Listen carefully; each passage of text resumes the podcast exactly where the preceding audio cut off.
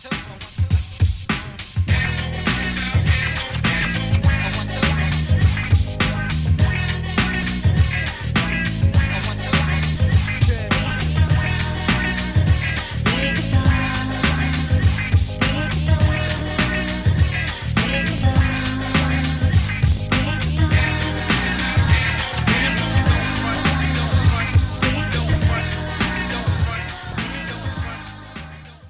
Greetings, fans. Welcome to another edition of Shy Lounge. I am the sensational one, Shinblade, and what we have here on this episode is a special one since we're still dealing with COVID 19. Uh, I'm here with my uh, co host, Mika Villas, who is uh, attending Messenger right now. But before we get to her, this special episode is going to be dedicated to the special edition of WrestleMania, which I would call Quarantine Mania. Again, WrestleMania 36. How's it going, Mika? I'm golden. I'm good. You're silver. I'm silver. I'm gold. I'm silver and cold. I'm wondrous as per usual. Thank you very much for asking. Mm-hmm. And like you got the Eva Marie uh, outfit down, whoa, all red. Whoa, whoa! We don't speak such horrible trash names in my presence. Okay. What's wrong with Eva Marie? What's right with Eva Marie? She's Absolutely a, nothing. She's a she's a nice person. Ugh. Ooh, excuse me. Sorry, got a little. Okay, you didn't. You got didn't, a little sick there. Wasn't the COVID though. I can tell you that much. You didn't see the. Well, we're together right now, so it's not like social distancing. We're not skyping each other. Yeah, I know. And you're making me sick talking about Eva Marie. How dare you, sir? How dare you? Okay. All right, but like I said, this is a special edition uh, of what I would call a quarantine mania because for many of you, you have watched WrestleMania with no audience uh, we WrestleCon was canceled. I think it was finally canceled uh, by the time of the last recording. I'm not sure. It was yes. No, I think no, I think it got canceled a couple days ago, and they sent the note out. But it it got canceled, so we didn't go to Florida, which we were glad. We saved a lot of money. Um, sadly, we didn't see our Floridian friends or people who travel all over for WrestleCon, so that was a loss. And also, WrestleMania was in the course of the whole weekend, two nights. It went from just Sunday night to so big we have to do it on two nights, or however they made the tagline. I think I made it dirty just now. Yeah. Um, yeah. Yeah, you made me sick with that one because when they put that line up there, too big for one night. Oh yeah, that sounds like a pause. That's how they said it, but I, I think I said it better, and I would have think that would have more views. But you know, let's be honest. WrestleMania typically is a very long day on that one Sunday. The last show was like seven, eight hours. So, what they did, they they had a lot of content, a lot of stuff they wanted to get out. They also pre-taped. It was not live. Yes. So they had a lot of stuff in the proverbial can, and they were like, you know what? Just a whole lot. It's not gonna make sense for Raw or SmackDown and it's Mania. So, you know what? We're not doing anything. Everybody's at home. Y'all not doing anything. Let's go ahead and make it for two days. Who's going to stop them? They got their own network. They can do what the hell they want to do. And they did it. Well, I got two notes on that one. Number one, they did it on their own network. And then for people who don't have WWE Network or can access it, you can buy it on FITE TV. And I think it was like thirty-six dollars or forty dollars for both of them for two nights. Each or together? I, I think like, it was together, okay. package one. Um, no, I, I I got to look at my notes real quick for that. I do it while we're talking. Cause I took a screenshot of it because FITE TV sent me an email saying you can watch WrestleMania. I'm like they, I got network, so I can watch it for nine ninety nine. so also this, I kept this kept going in my mind a lot though, and we were talking about how the Simpsons predicted everything uh, you know, with COVID 19, even though they didn't say that on that episode. But uh, it reminded me of that episode where Sideshow Bob cut all the TV and Krusty the Clown went to the uh, Springfield Badlands, the Flatlands, and had his own show with like a gas can and a. Oh my. And a, and a scorpion or something like That's in the middle. Deep Simpsons fans. yeah. Y'all. Yeah. I look. Ninety Simpsons are the best. I'm not. I'm not saying I'm not a Simpsons fan. I just don't recall it like you did like that. So um, that's pretty. I mean, The Simpsons did predict a whole lot of stuff, or at least they have a lot of things that are so outlandish that we thought was unimpossible. I'm sorry, I'm looking at a Looney Tunes thing, and I'm pretty sure they said that. But for instance, you know, our current president, that was kind of a Simpsons gag, and here we are living it in 2020. And a lot of the things that they had on their show have come to pass. And you want to look at the writers and ask them, "Where's your crystal ball? Can you tell us when this madness that we're in, aka COVID?" When is this going to end? When is our normal world going to come running back? But you know, hey, it is what it is, and uh, you're looking for that FITE TV thing. I take it. Yeah, but I also ran across a picture that Virgil showed at the WrestleCon, and nobody told him it was canceled. So that that makes me laugh a little bit. Cause you love Virgil. Oh, oh, by the way, uh, no, I don't. Um, WrestleMania 36 weekend pack on FITE TV was sixty dollars for both nights. So thirty dollars each night, pretty much. Yeah. If you paid for the package on the FITE TV, I guess it's an app or network or something to that effect. More like smart TV apps. Okay. Um, you know, you can you can access it on your uh, mobile or you can have it on your smart TV. Uh, pretty much almost everybody in the world has a smart TV if they have a TV. Everybody does not have a smart TV. Well, in the, in the United States. Everybody doesn't have a smart TV. Well, that's why I put pretty much most people. Then I'll, I'll, I'll lay I'll lay that a certain number, certain number. Anyway, But, um, yeah, again, screw uh, Mike Jones. Um, who's Mike Jones? that's his government. Oh, you're back on Virgil. Virgil Jeez, you- Vincent. could you not just let it go? No, I would not let it go. Black and a Sambo. I'm gonna say it like that. Anyway, I know a lot of Sambos in in this uh, wrestling industry too, and I'm not gonna say uh, any names. Let's continue onward, shall we? But anyway, um, so my, uh, I'm gonna ask you your take on this whole thing before uh, we get down to it. We're not gonna discuss every match, but we're gonna discuss like uh, points that you may picked up, key points or whatever have you, because discussing every match is boring. It'll also take as long as the actual two day WrestleMania itself if we discuss every match. I can tell you um, some of my, my notes, some of my critiques, if you will. A lot of the matches went too long. Randy, Whoa, whoa, whoa let's just go on the whole. a lot of the matches went too long. Okay. Um, that they were they were decent matches. Some of them were not WrestleMania esque quality matches where I felt that the end of their feud came to a culmination or came to a head. Um, but the main events of the two days, one of them was good, one of them was, huh?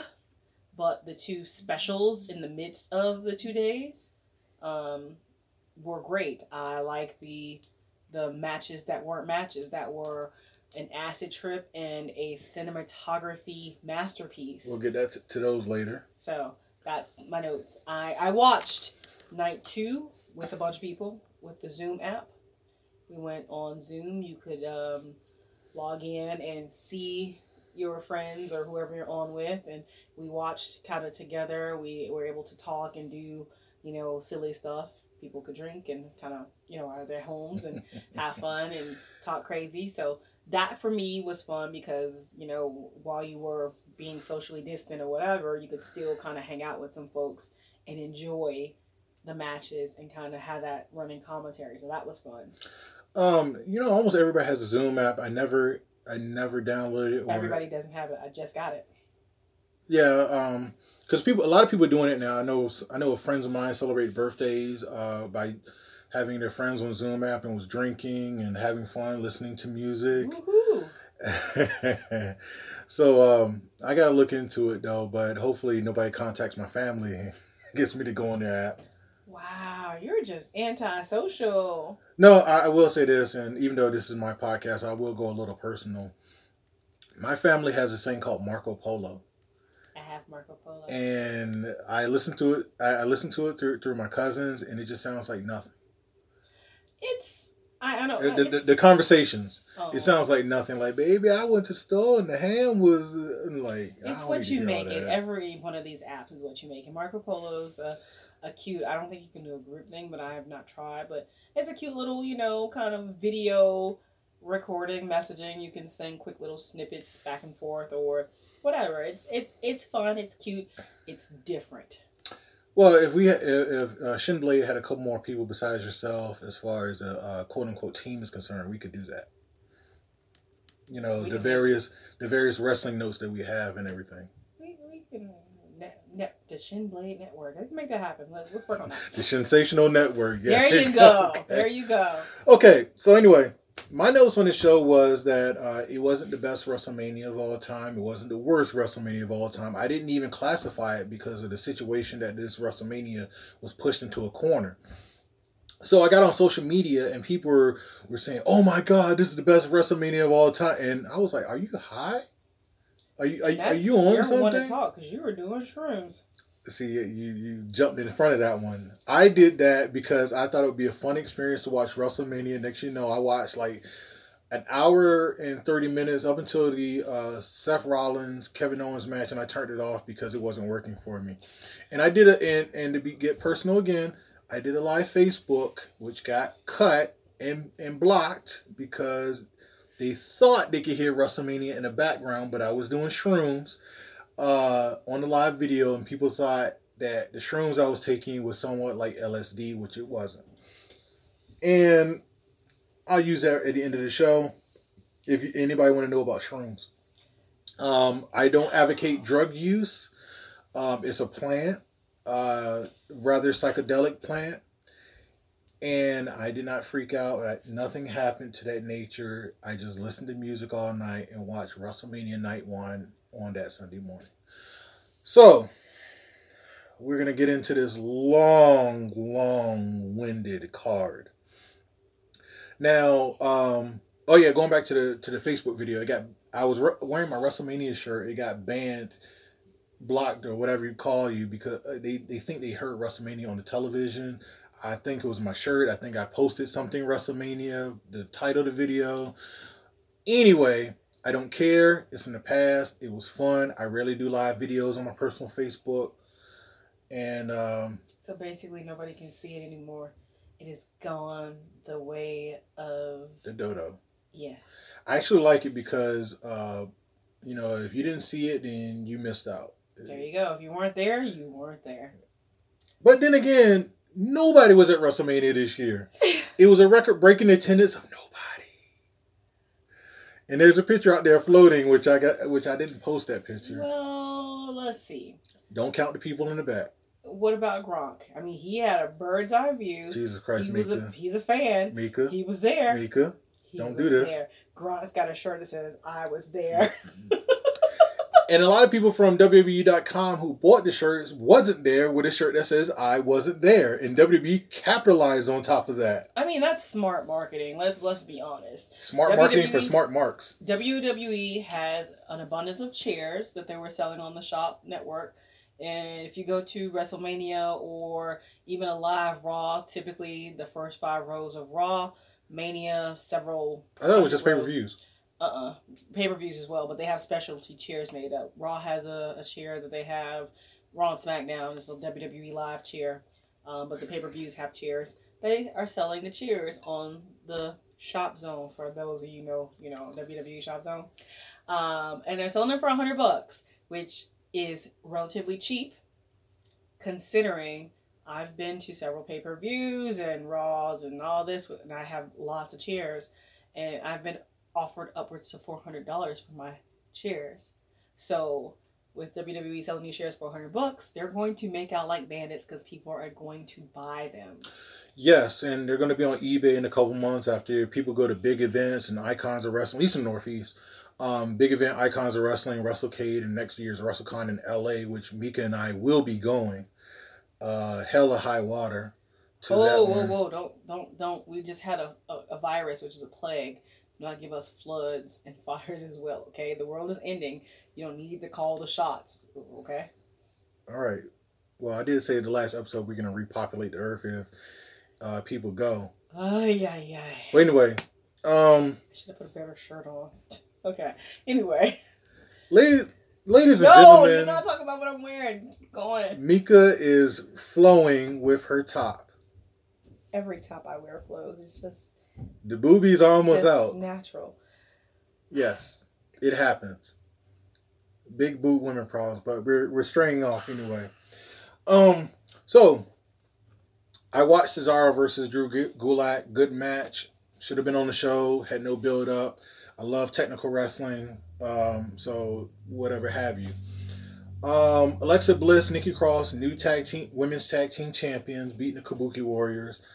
Um, the Kabuki Warriors who had the tag titles for six months because nobody knew.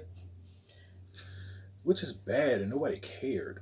There we go. And we we, we like Kairi Sane, we, we like, like Asuka. Yeah, we just forgot that they were tag team champs. And the rumor that is going around the mill is that Kairi Sane is on her way out. Um, Probably not. No, I did. I say rumor mill. But the thing about her being on the main roster was that I think everybody wanted her and uh, Io Shirai because they had a tag team of their own. And next you know, WWE Creative just cut it in half, say we want you, and that was it. And I like Io Shirai in NXT anyway, uh, with her uh, heel run, and I didn't know she was the girlfriend of Evil. Evil. Doesn't matter who her man is, because she is evil on her own right and accord down at NXT, killing it. All right, so we go down to Elias versus King Corbin. Pass on that. Um, even though King Corbin was parlaying, playing, parlaying, playing to the crowd, and it it was so bad. I'm just looking at it like it, it was. It was. It was like Peter Pan makeup. Oh, it was sad. It was sad. But again, it's Corbin. Most of everything that he does is sad, including retiring Kurt Angle which everybody wanted John Cena to do because it was first, and it made more sense that fans said that. Right. Um, Kurt's not really retired, as far as I'm concerned. Kurt's just out there in the ether someplace. Well, I will say that that Kurt uh, back backed uh, Baron Corbin on that one. Say he wanted yeah, to put him over. Kurt also has had lots of concussions. We don't trust his God, judgment. Kurt's gonna kick my butt. See. All right. So anyway, um, Becky Lynch versus Shayna Baszler. Uh, I actually was okay with this match. Uh, ever since the news of Vince McMahon being down on Shayna, um, which I don't know why, because Shayna was the a juggernaut. Of Vince being down on Shayna, because Shayna's not Ronda. I mean, that's what the problem is. Had Shayna been Ronda, with that skill that she walked into there with, we would have had a new women's champion. Well, Ronda coming back makes a storyline in itself anyway, so right. you know you haven't beat her, but the whole vampire biting Becky Lynch on the neck and whatever have you. And Shayna was played as a badass on NXT. Still um, a badass during her call up.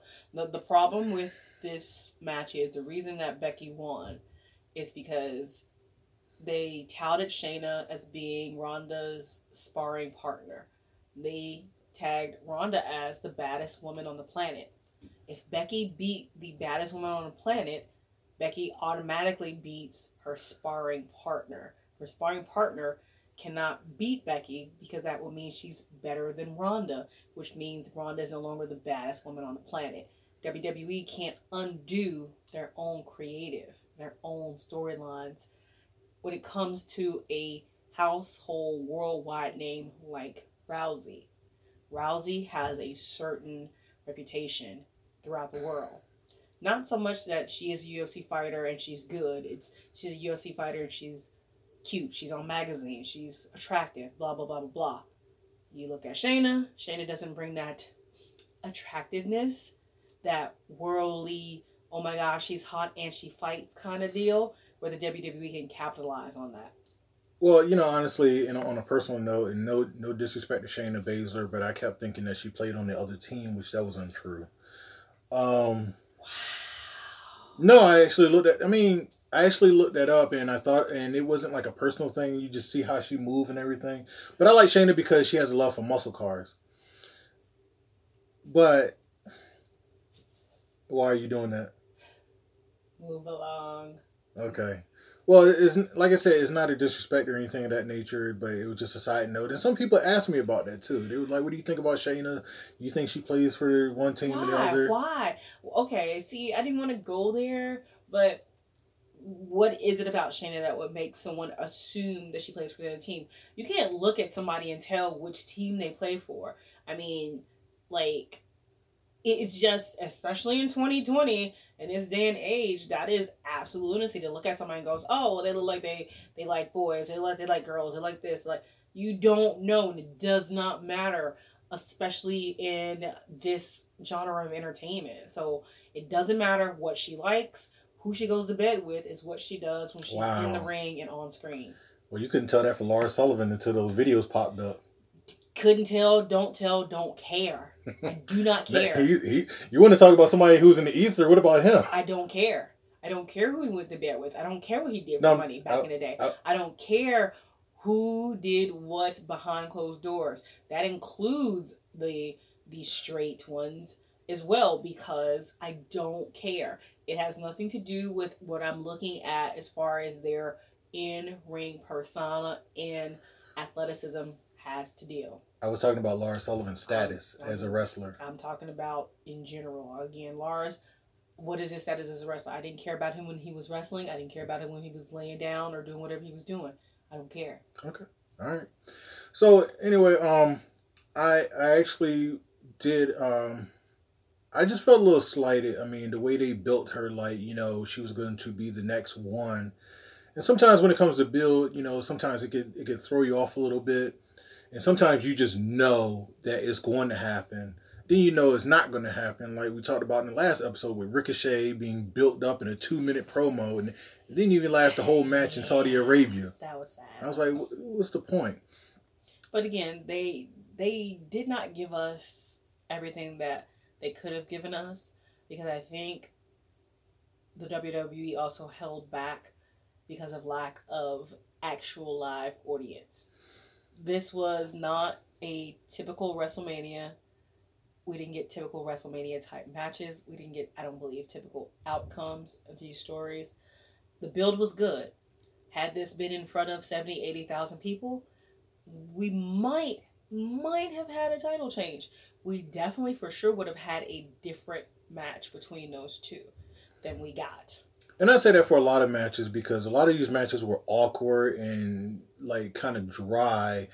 And to me, I put this on the Shinblade page on Facebook, official Shinblade, that it reminded me of Allen Iverson saying, uh, "We talking about practice."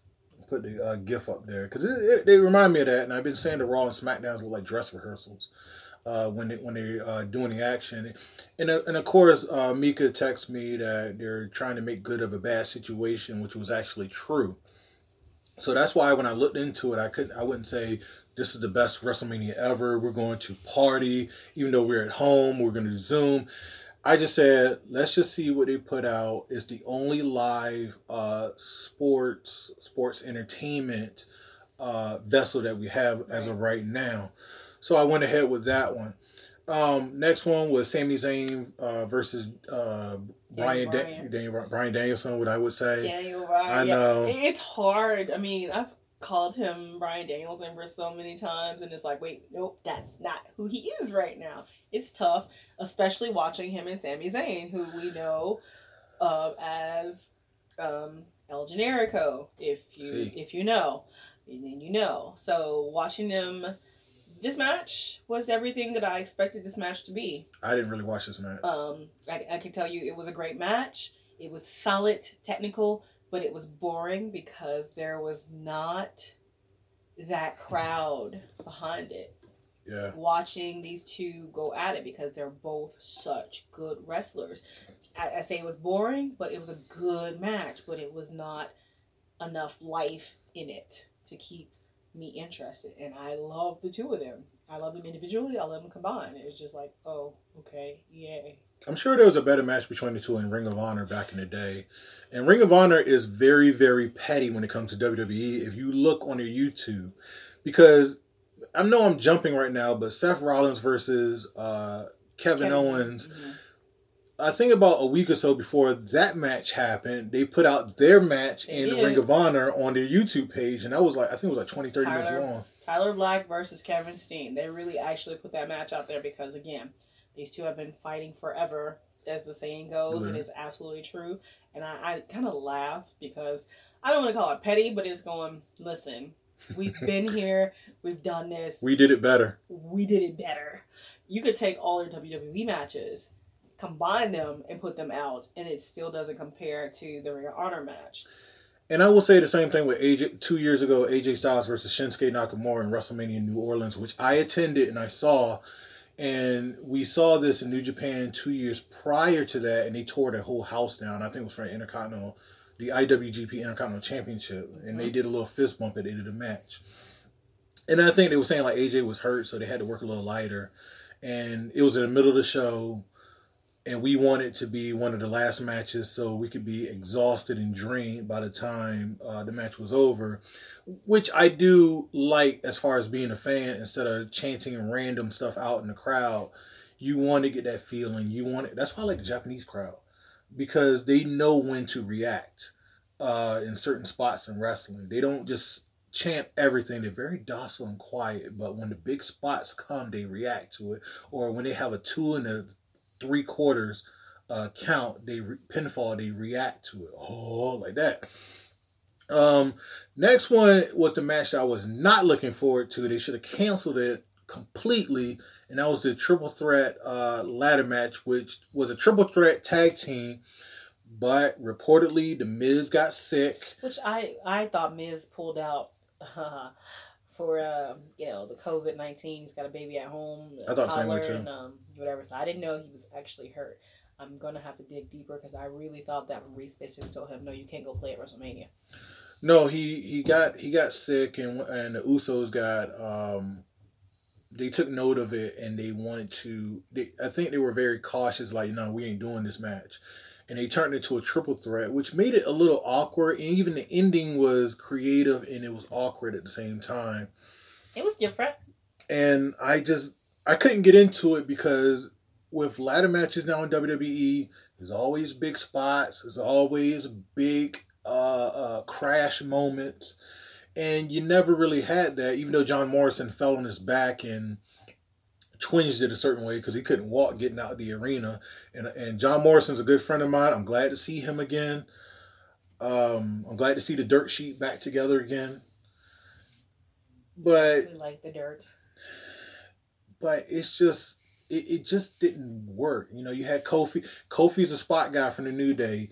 Uh, Jimmy Uso is the spot guy for the Usos, which I think both of them are. I was gonna say, how do you tell them apart? But yeah, the the the match wasn't it wasn't a ladder match. It wasn't even high up on the ladder matches of WWE that they've had in their past. But the guys did they did what they needed to do. Um, it was historic for the WWE because you got one person from each team trying to vie for a team title. Um, the screwy finish was an indie finish like a mofo. I mean, it, really was. That was a straight up indie finish. Like, hey, one guy falls off with the titles and they keep the titles. It was like, yeah, that's so indie-rific. I kind of like that. Well, this match, this match really to me was like if you had a, a bootleg game system you couldn't load all the players into the match. So that was uh, how I felt about the match. Um, let's see. Next one was Kevin Owens versus Seth Rollins. This was a match that you can anticipate on watching, but I think as far as Kevin Owens was concerned in the empty arena, he was doing too much. I think it was stupid for them to restart the match and do it again. I did like that little bitch line that you said. I, I love I mean, that one. It was it was it was a hard beat with the bitch. It it was what it was. Seth won. He should have pimp walked his butt out of there and kept going. The only thing I liked about this match was Seth's entrance. He wasn't spectacular. What about the outfit? That's what I was getting to. I was gonna say it wasn't like there was fireworks or anything inside the PC. It was just he broke out the white pay per view gear and he looked he looked every bit of the Messiah character that they are getting him with all his little white on. They had the, the little three panel stained glass windows with his image on it. And I was like, you know, we, we people have joked and called him CrossFit Jesus. He's embraced that and made it different into this whole Monday Night Messiah thing, and I'm just like, Who the hell called him CrossFit Jesus Everybody called him CrossFit Jesus. during the storyline, right? No, before the storyline, way before the storyline. Okay. Because you know he's like a huge CrossFit Yes. fanatic or whatever. Like people have been calling him CrossFit Jesus for a long time now because the beard and the you know whatever. So And then he had his hair in the bun, like uh, the Yeah. um, what's his name from uh, Fading Fading Marshall, Russell Brand, yeah, like Aldous Snow character. I, I actually like that, but I think Kevin Owens was doing too much, and I think it would have been greater with a crowd by jumping off the sign onto and and he looked like he he squashed him. he squashed his arm. squashed him. So, so um, again, that's making a moment out of a bad situation by having that match. I think personally, out of night one, that was the best match of the night. That was actually a match. Um, the next one was something that you could fall asleep to, and this one, I I I, I- don't know, but I was. I'm not saying I was really frustrated, but it made me sick on the outside because of the fans. Because the next match was Braun Strowman versus Goldberg. Roman Reigns had to pull out because of his. Uh, F. Braun Strowman. This wasn't a match. Wait, wait, wait. Uh, Let me let me prep this. Let me pre- let me prep this one, Keep sweetheart. going. I'm just gonna keep going. Braun. But Roman Reigns had to leave. He had to step out because of his uh, leukemia that he had twice and his immune system and we and family. And we understood that, and you understood that. Braun. But the the the internet was like, "Oh, why Roman Reigns doing that? He's such and such and such." We're on Roman Reigns. F. Braun. I tell you, I'm just gonna keep saying F. Braun. You're not gonna say anything about Roman Reigns and pulling out in the internet and the internet going Roman can pull out whenever he wants to. But seriously, I mean, the man just beat cancer. He's back. There's a serious virus in there. Anybody with a compromised immune system um, has to be especially cautious. I cannot fault Roman, nor would I fault anybody in his situation for doing the best thing for his or her health. And that's what he did. So, um, Roman, you know, saying, hey, listen, I'm not going to be able to do this just because I want to continue to be safe and to live. Good call on him. Thankfully, hopefully, nobody pressured him the other way and said, oh, come on, just give us a little match. Hey, Just a pal. little match. We'll give you some more money. Come Hey- on. hey, you pal. do it." Right. You do the match. Right. Um, which I'm pretty sure people were trying to pressure him into it, and thankfully, cooler, smarter heads prevailed because there was no reason to do this match at all. Well, no- Well, number one, it was highly anticipated. Everybody, it was like past versus present. Pat, no, no, no. I'm talking about Roman. I know, but I'm saying, first of all, Goldberg had no business with the title. Who, I was about to get into that. Who cared? That well, he was well, even- honest, well, well, honestly, number one, Bray Wyatt was the former uh, blue blue Universal Champion because it's blue now. Universal.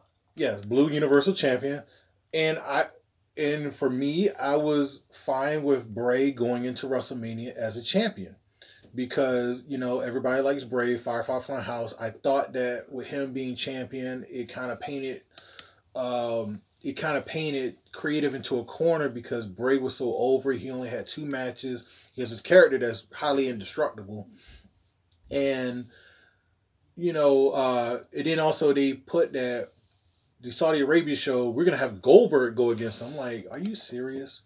Like, you're building up Bray Wyatt, the Fiend character. Everybody is in love with the character, buying all the merch off the shelves and the uh, little play sets that they had before they sold out. The little gloves, And- and- heel, everything. Everything, and it's just like, oh, we're, we're gonna go to Saudi Arabia. Oh, all right, Goldberg got the belt now, and that was what four spears and a botched jackhammer, and that was it. And I just said, you know what? And I said this personally, Bray, just go. Like everybody likes you. You want everybody to just go. No, I'm saying this because Bray is doing everything. Almost everything that he has done stuck to the wall, and fans like it. But not the right people like it. It's creative. It's like, okay, we can give you this much, but what we're gonna do is you're not gonna win this feud. You're gonna re-debut as Bray Wyatt. You're gonna be this cult leader. You're gonna give these great promos, which he written him and Jake Roberts. Fans fell for it, loved it. The the Wyatt family they feuded against the Shield. Then uh, WrestleMania with John Cena, and boom, that was it. Cena's fault. Now, That's going in That's tonight. six years that- ago. That's going in tonight too. Um, but like I said, having Bray go against uh, Roman Reigns tentatively was a great idea. People would have loved it. Ray uh, Reigns would have been over, whether you booed him or you liked him or whatever. It would have made sense. it would have made a lot of sense. But according to the rumor mill, Goldberg politicked and said, "I can't lose because of the kids. Uh, you don't want to see me lose until yes, it was jerking." And I, and don't kill me, Goldberg. He, he uh, you ever shook Goldberg's hand? No, I've not touched the man, and I want to continue not to touch the man. I don't know where he been. He he Well, he's been to Saudi Arabia. I don't want to touch him. yeah he uh hit my uh he hit my guy in the arm one time, almost dislocated his shoulder. He walked by. Hey man, just did like that. But you know, I do have a I do have a little joke with Goldberg. Like he couldn't spell Tukis, and he's Jewish, and I had to spell it for him. He was doing autographs and everything in uh, Rhode Island. This was this was years ago, and this is how we know each other. He came down to MCW in Maryland, and he's like, "Hey pal," shook the hell out of my hand, almost crushed it. Um, and that's why I have uh, wrist and forearm problems now, carpal. Um, but anyway, So basically, saying he don't even work safe when he not even working. Okay, cool. so you're on the Matt Riddle train for that one. I'm just saying. You're on the Matt Riddle Nyla Rose train. I, I listen, bro. Don't lie. He ain't got no reason to. So anyway, um, but like I said, for Goldberg and Roman Reigns, this was a video game match. Period. You can do this in the video games. Um, I wasn't down with it. Uh, the fact is that WWE ran with this until maybe like the day of or the day before, and just said, "Oh, Roman's out, Braun Strowman's in." When everybody in the rumor, Dave Meltzer, Russell, uh, WrestleTalk, What Culture, everybody knew it. And I hated the fact that WWE did not recognize it, did not say anything, and just said, "Okay, day before, Braun Strowman." F Braun. And and I believe personally, Braun got heat. WWE did a good thing by not announcing let's him. let's get into that. Why does Braun have heat? I know this. Braun went on his little social media and said, "All these indie wrestlers out here." Wait, wait, wait, wait. You got to go before that. Other than the fact that he's stupid, No, no, no. You got to go before His why he did that. Why? Why Like, he did that. You say why he did it because I don't know why he did it. He's Okay. That's all I know. Now there was a post on tw- I think it was Twitter, or Instagram from Evil Uno of AEW. According to this whole COVID nineteen, a lot of people are out of work unless they're essential. So that means wrestlers are out of work. And and shout out to those who listened to the last episode about my my or should I say Mika and myself's conversation about indie wrestlers who's suffering from not going to WrestleCon and not having uh, their paydays because that's their job. Evil Uno came out of character and said that we need to support each other. And um, I'm not gonna say blah blah blah. That's disrespectful. This, that, and the third about our indie wrestlers. Cue Braun Strowman in the comments or in the post where he's saying that I'm tired of these workers asking for a handout, such and such and such. And I was in my 95 Honda and came down to Florida to become a wrestler because he used to be a strong man. And that rubbed a lot of people the wrong way. oh, this, you think? Thi- This to me was the same, if not more, heat as Tessa Blanchard being racist. And Oh bullied. no, no, two totally different, Different scenarios. different scenarios, and not the same amount of heat because Tessa's was nuclear. Braun, I believe I believe it's nuclear when you come off Braun's as is nuclear in the indie wrestling circles. Where Tessa's was a universal nuclear. You didn't have to be a wrestling fan. If you heard that story, you're like, who is this girl and why is she up on right, her, you all know, right. who, what gives her the right, how dare she? Okay. Braun's is more within the indie, and I will defend the indies and the wrestlers to So the very end because if Braun put the work in, he did not put any work in. He went in his little beat up ass car, went down to wherever he went down, got his big ass out the car, and they saw him at six foot, seven foot tall, and X amount of pounds. And Vince likes big dudes. Everybody knows it. Now, how big a dude Braun was, I don't know what you whipped out for McMahon to get a job, sir, or what you dropped to your knees to get a job. I said it. Oh, that hurt. I said it. But the fact of the matter is, you can't knock anybody else's hustle. And you do, you make yourself, pardon my French, the biggest bitch walking, okay? So right now, whoever holds this title, Braun, is a big bitch. That's it. It might as well be a women's title because he is a insert bad word here. You know, I think that word that you're going to say is a c word, but no, no, no, no, no. But it is reminiscent of the c word. Starts with a p. Okay. Okay. But if you want to right, call it a right. c word, that's cool. all right. Anybody use your imagination, folks. That's what it's all about. I'm just saying, how dare he knock somebody's hustle when you don't have to struggle? Right now, everybody's struggling, not just independent wrestlers. So this is a slap in everybody's face. So, oh, well, if you put the work in, you'd be fine. You can't put the work in if the work is not there to be had. Okay, you can't talk smack unless you walked a mile in somebody else's shoes. He walked a mile in no place. The man's an idiot.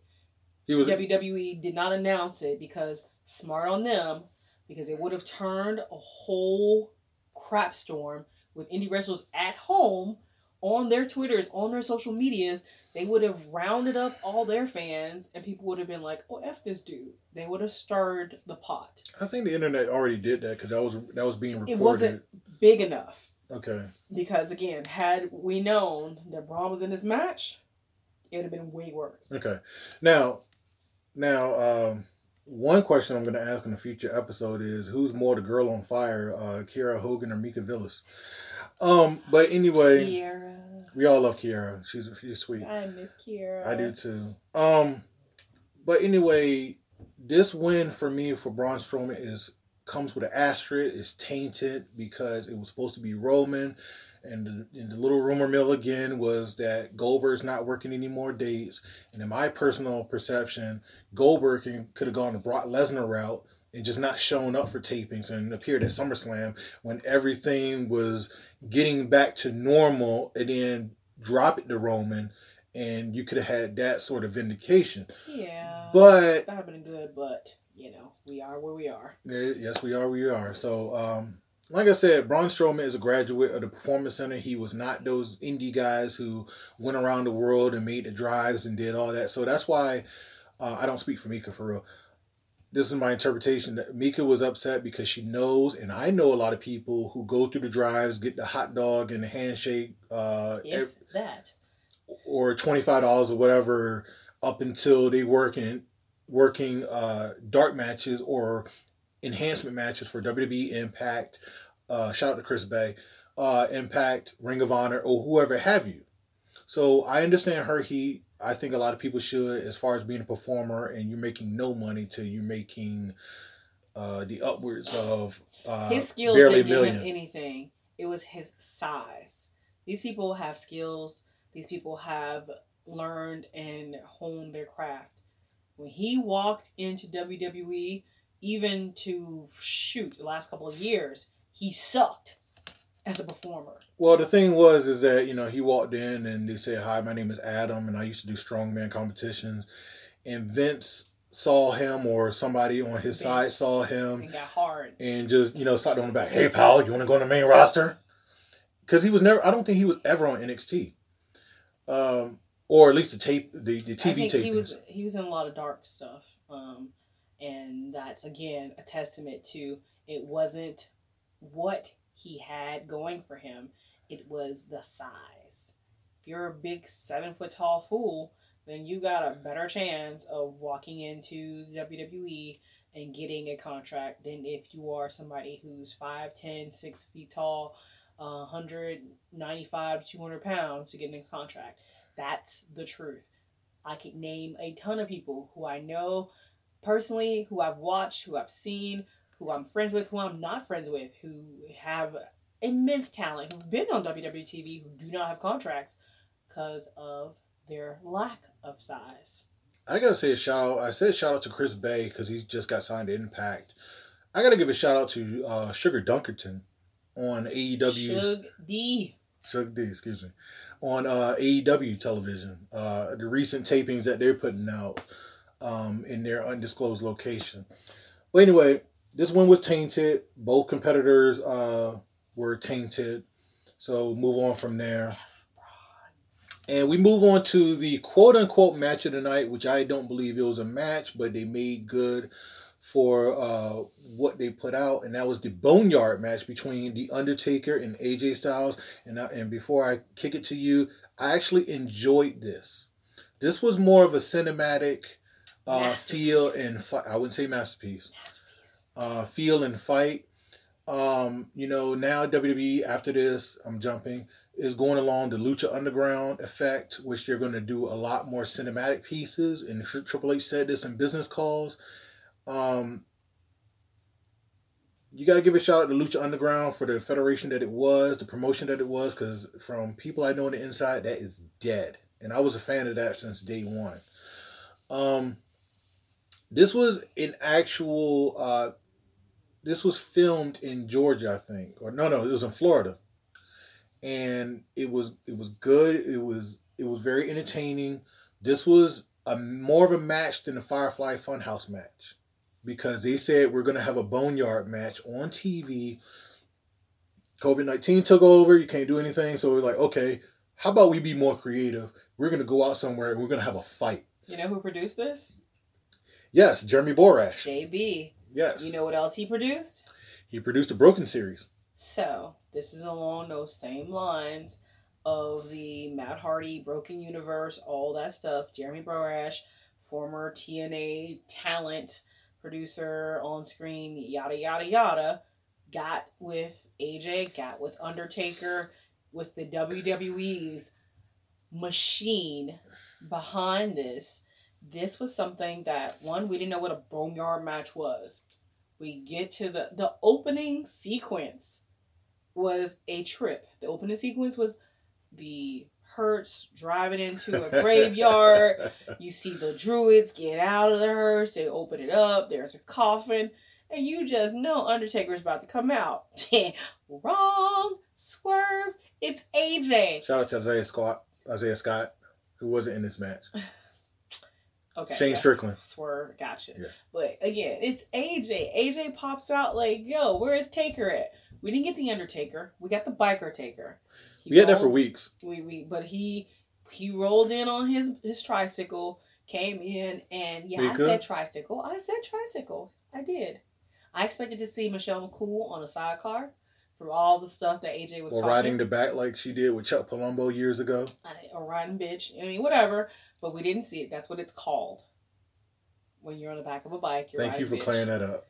Um, Jesus. But we didn't see her. You don't want to upset Mark. I'm not calling that man Mark because you see what happened to AJ. Okay. You're calling him by his Oh man. It- but I questioned this. I questioned this on weeks before because I thought it was like makeup or something. They weren't essential to WWE, so Undertaker just came in with the bandana and the braid hair. Like I'm gonna come like this. Makeup's still essential. Yeah. Trust me. Y- yes, but I thought that was happening, and I'm like, why is Undertaker coming in all street? He's supposed to be all mystical, m- mystical and everything. Uh, not the rapper. He's supposed to be. He, he's supposed to be that. But you know, they were coming out saying that they like the look now. He should be that look. It's like Mortal Kombat, Armag- um, Mortal Kombat Annihilation when Raiden got stripped of his powers, became human, which we don't talk about. Um, and it was James Remar too, which was worse. Not letting Barry Wilson.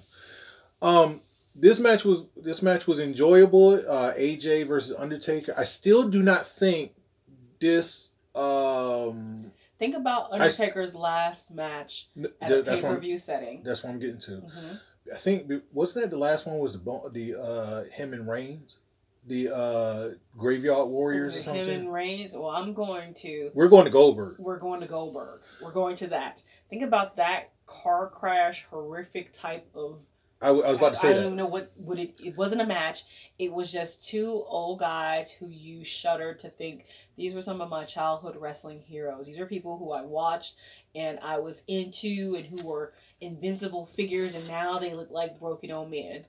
AJ in this match. Again, that was a video game match, uh, the one in Saudi Arabia that you could have did on the 2K19 because 2K20 was trash. Yeah, you could have did that Um, on two K like two K because they looked that old. It looked like they were in eight bit instead of sixteen or thirty two So or you coming out with a, you coming out with video game references, Right. They they were horrible. Um, AJ was in this match for this may not have been the match that was planned for Mania. They may not have had this in mind. They probably probably had to shift gears.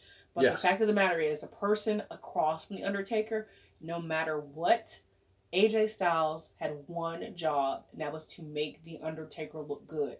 AJ not just completed his mission, he put that mission and he was like, I'm going to get employee of the year based on my performance because he sold everything. If the Undertaker breathed too hard on AJ, AJ was selling it, aka like Dolph Ziggler sells everything. This was great because it reminisced about the Undertaker of old. It gave you a kind of new spin because he talked way more than we were used to hearing Taker talk.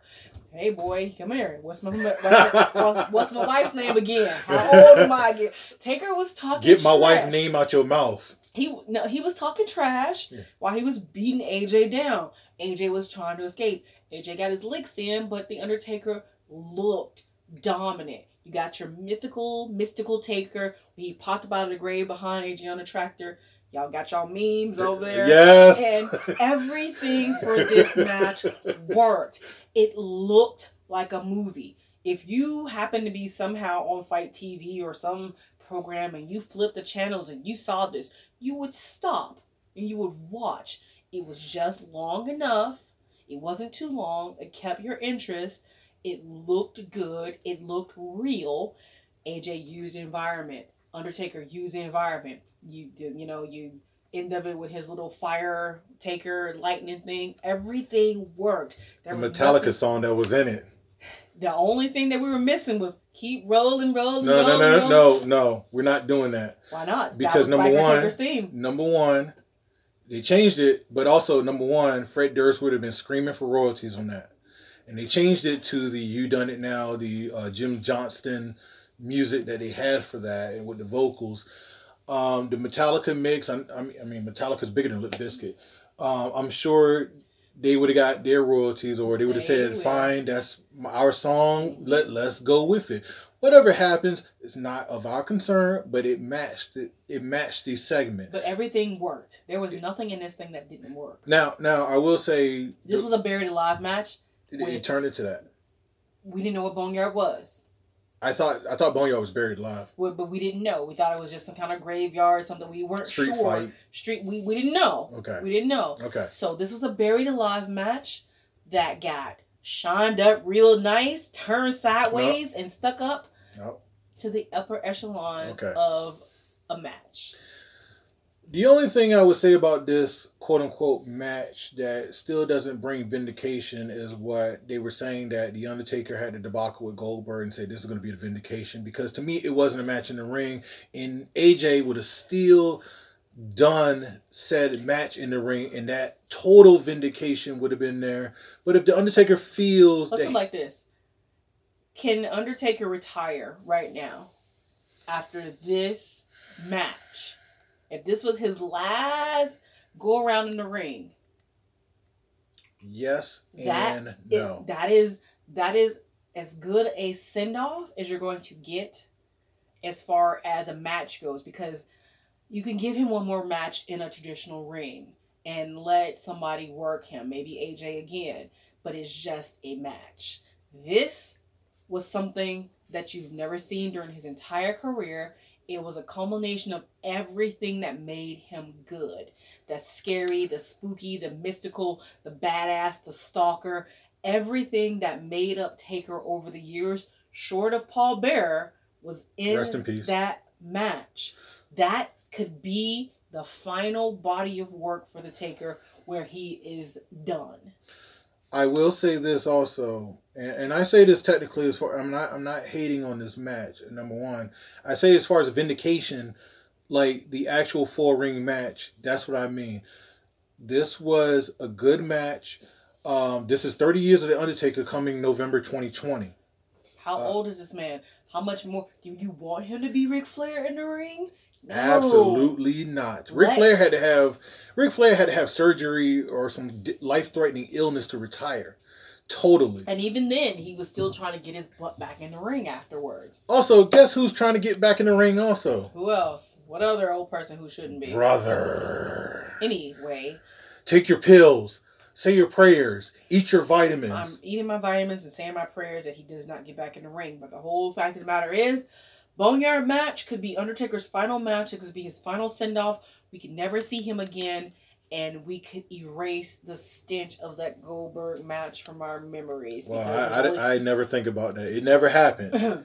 Yeah. It never happened. Saudi Arabia shows, except for like one match of each show, never happens. Um, you know, maybe two. I'll put Mansoor on there. Mansoor is like the pop point for all the Saudis out there.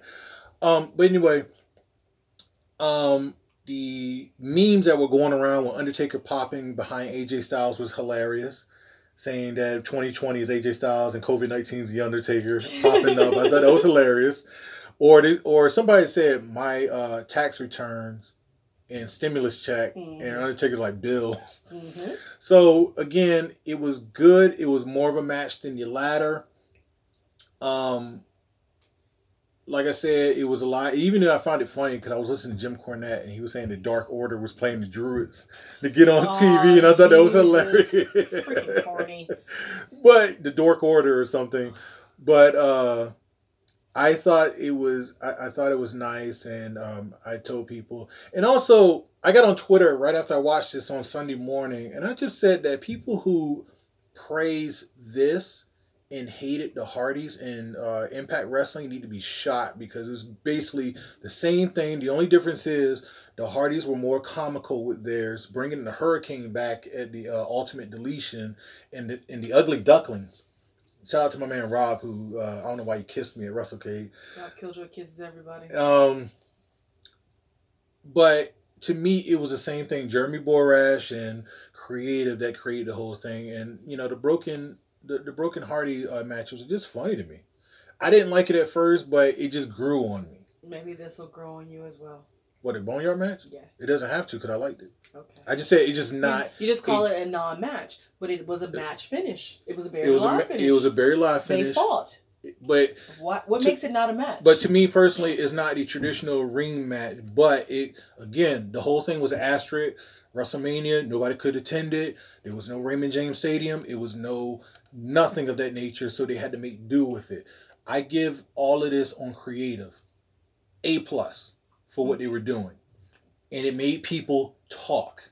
Just because they weren't inside of a stadium in front of eighty thousand people, with Not even in a ring. with with the dirt at the beginning of the stage area where they would have buried him at. So this makes it not a match. Had they been inside of a traditional arena with the dirt someplace, that'd have made a match for you. Well, number one, we didn't know what a boneyard match I'm was. just, and then they, curious. they put it together as a buried alive match. I thought coming into it before everything was shut down, the boneyard match was a, some sort of street fight with Mhm. elements, but they turned it to a buried alive match, which it was. It was street and- fightish. and that well, it was uh backwoods fightish. Oh yeah, also also they did this before, and people don't realize it if they don't remember. They did this with the New Day and the Wyatts when they had a compound match.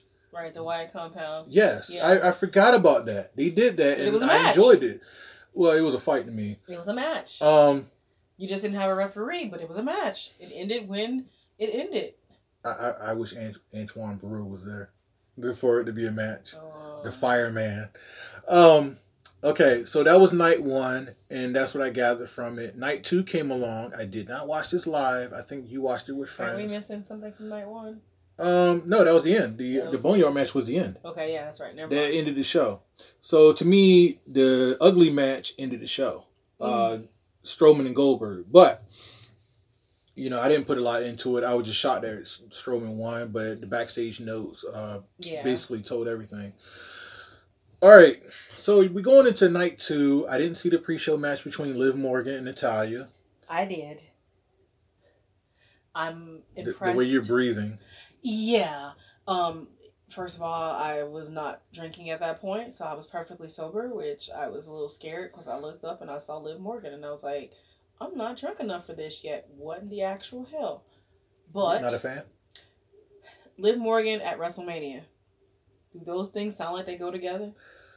Honestly, um, we talked about this months ago about her crashing the Lashley wedding, and I thought it was I thought it was uh, ugly and stupid. The fact that she was Lana's lover, and the fact that it made LGBT look like homewreckers. But again, again, Liv Morgan and WrestleMania did not; those two don't go together.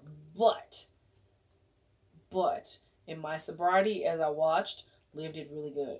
Like considering she picked up the win.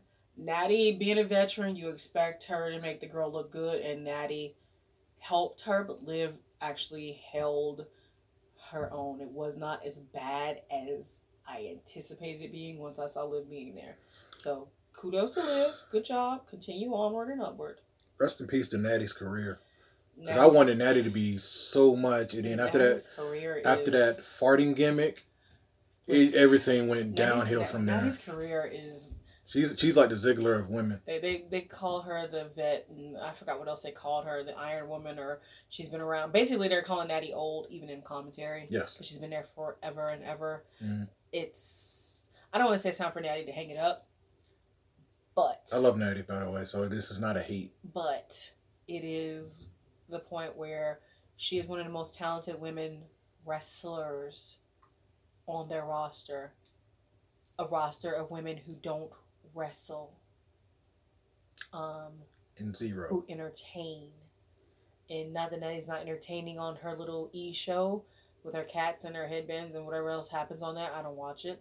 I'm assuming she's entertaining. But wrestling is not the WWE's forte. And if Natty wants to wrestle, she might want to seek alternate accommodations. And she will make a lot of money from it as far as being a female wrestler. And That's a whole different story. We'll, we'll talk about women's wrestling and how much the girls get paid compared to the boys later. yeah, I wish I wish I can get uh, Danny uh, up here also. I had to Skype him in, but that's not how I roll. But you know, I'll talk to him later. Um, but you know, when Natalya, I, ever since she had that farting gimmick, it was to me it just was downhill. Period. I don't even remember that, thank God. um, I don't want you to remind me. and I'm not. Thanks. it, it was I'm a Hart family fan, so it, it, it brings pain in my heart to bring that up. Just as much as Bret Hart versus Vince McMahon at WrestleMania 26. That match never happened. And it went like what, 20 minutes too long or something? But anyway, um the first match of the night, and there was a lot of jokes about this one, was Charlotte Flair and Rhea Ripley. Jokes, you say? You didn't see the joke on my page?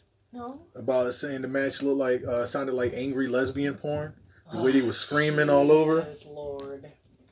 And I and I got I this. block that out.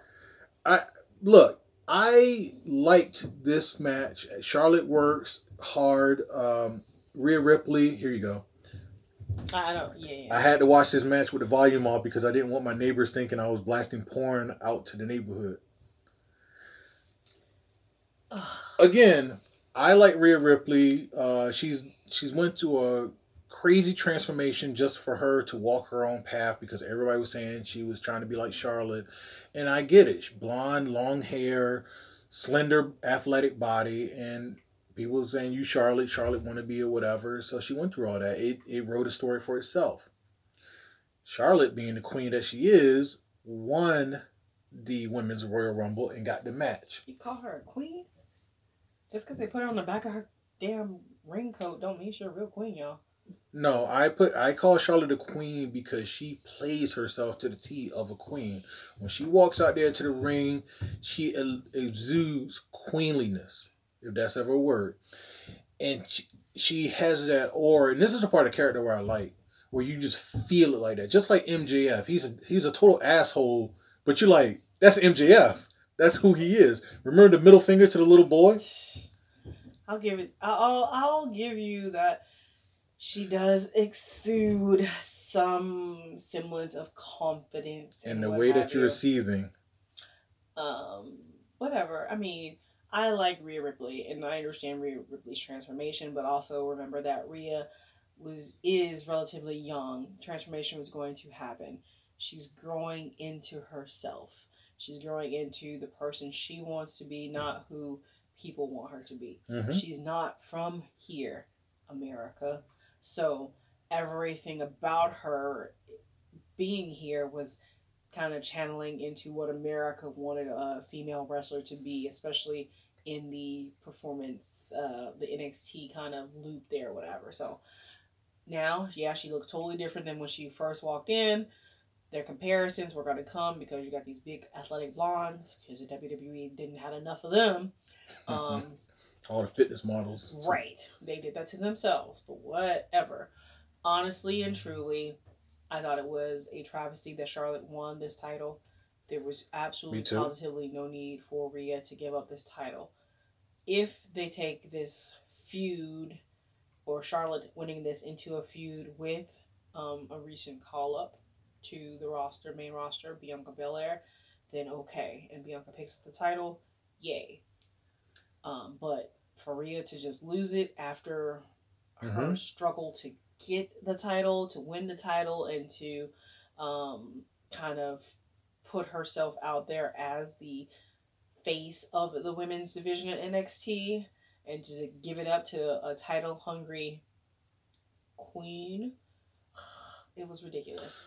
Now, I feel the same way as you do, and I said this is her moment, this is her spot that we want to see Rhea, uh, you know, come out on top of this. Now, again with this whole rumor mill, um, they were saying that they dropped it because Rhea was going through visa, uh, little visa troubles with the, um, you know, how the United States is, and that's why she dropped it. And Which I find very hard to believe. I, well, honestly, for something for for the world to be on a standstill, I find that hard to believe because you could have still won, go through your visa. If things didn't happen with if things didn't happen with her in uh, New Zealand or Australia, then she she would have forfeited the title. Not only that, it's not like the WWE is a small indie company. They know their performers are not from America, those who are not from America. They have a whole legal department and people on retainer. Or HR. HR wouldn't necessarily work, but HR too. But they have these whole departments dedicated to making sure that all the I's and T's are dotted and crossed and what have you. So you mean to tell me that the WWE is going to risk losing a performer due to some visa issues? Eh, I don't think so. Somebody getting Mm-mm. paid too much money to watch out for these things to make sure that they don't happen. I actually believe this also, and I still stand by what I said. R- Rhea could have won it, and if the whole thing with the visas did not work out, she had to be let go uh, via that. You could have had that title and put that up vacant in a match or tournament or whatever. It does not make Rhea any less of a competitor if that happened. Um, so they were they, and also they were going hard on this match. They were beating the crap out of each other. Charlotte. Mm. Charlotte gets a lot of praise, and she shouldn't. Uh, her her working stiff is because her working is questionable. Um, Oh, Mika with the claws out. I'm not, and I'm trying to be nice about it because it does seem like I'm being a little bit catty, but I'm really not. Um, it's Charlotte is not the safest, best worker there is out there. So them going hard, it, Rhea has come up the right way. She's been out there in the Indies, and if you hit me, I'm gonna hit you back.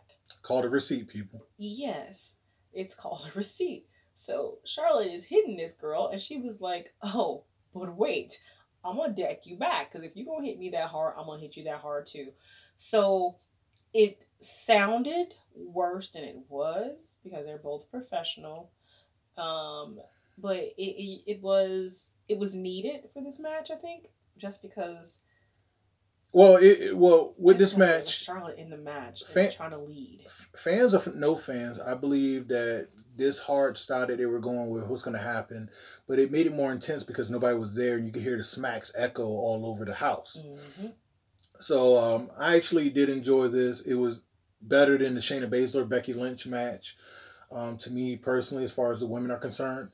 And as far as Bianca Belair is concerned, I'm ready to see that. Even though she was ported the next the next uh, taping uh, because of the uh, whole Street We'll Profits. the next night or whatever. Well, well, yes. Same night, yeah. But personally, in my heart, I believe that Bianca could have had the, the NXT Women's Championship for a minute. She could have had that. She could I have mean, had it's a still moment. the NXT title. Just because Charlotte has it, it is not renamed the Flair title. Well, well, well, yes. And by the way, Charlotte doesn't go there. she goes there. She goes there now. she got an all access pass with that NXT. The the tour used to be eight hundred bucks, but I guess she can take that title and go. Hey, I go. I can come in for free now. So, Okay.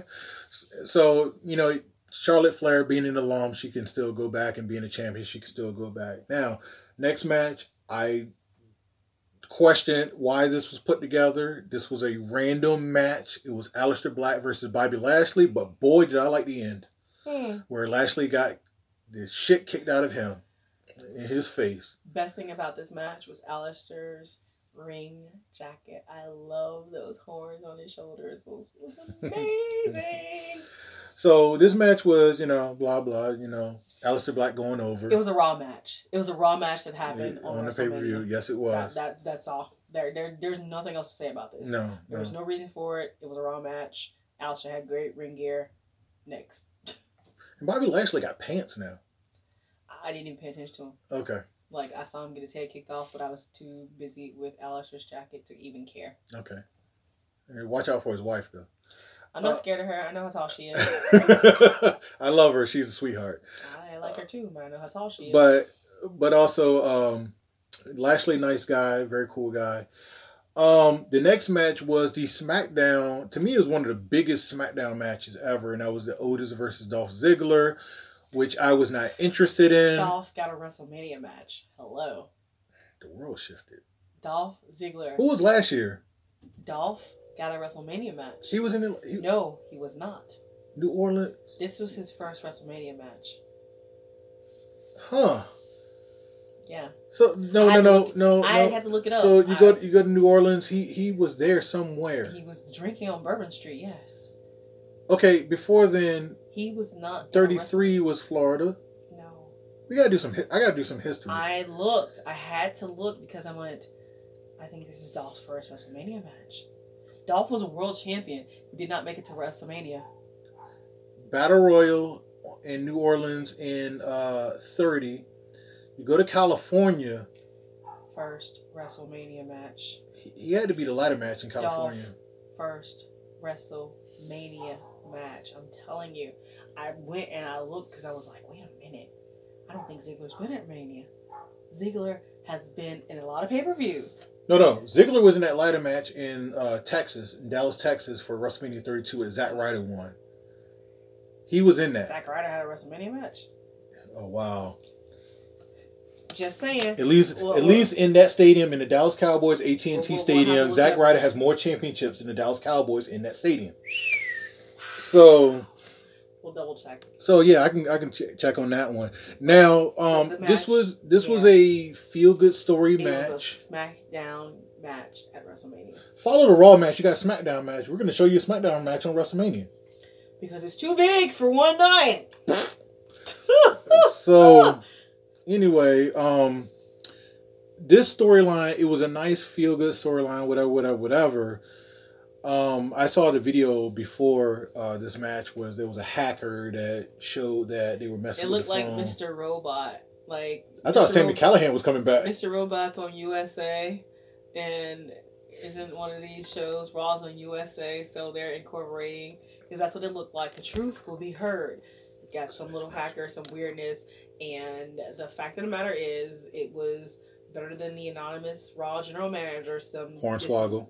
Some disembodied, you know, figure sending text or whatever. We at least see a body, and somebody's trying to keep, you know, Dolph uh, and Sonya on the up and up.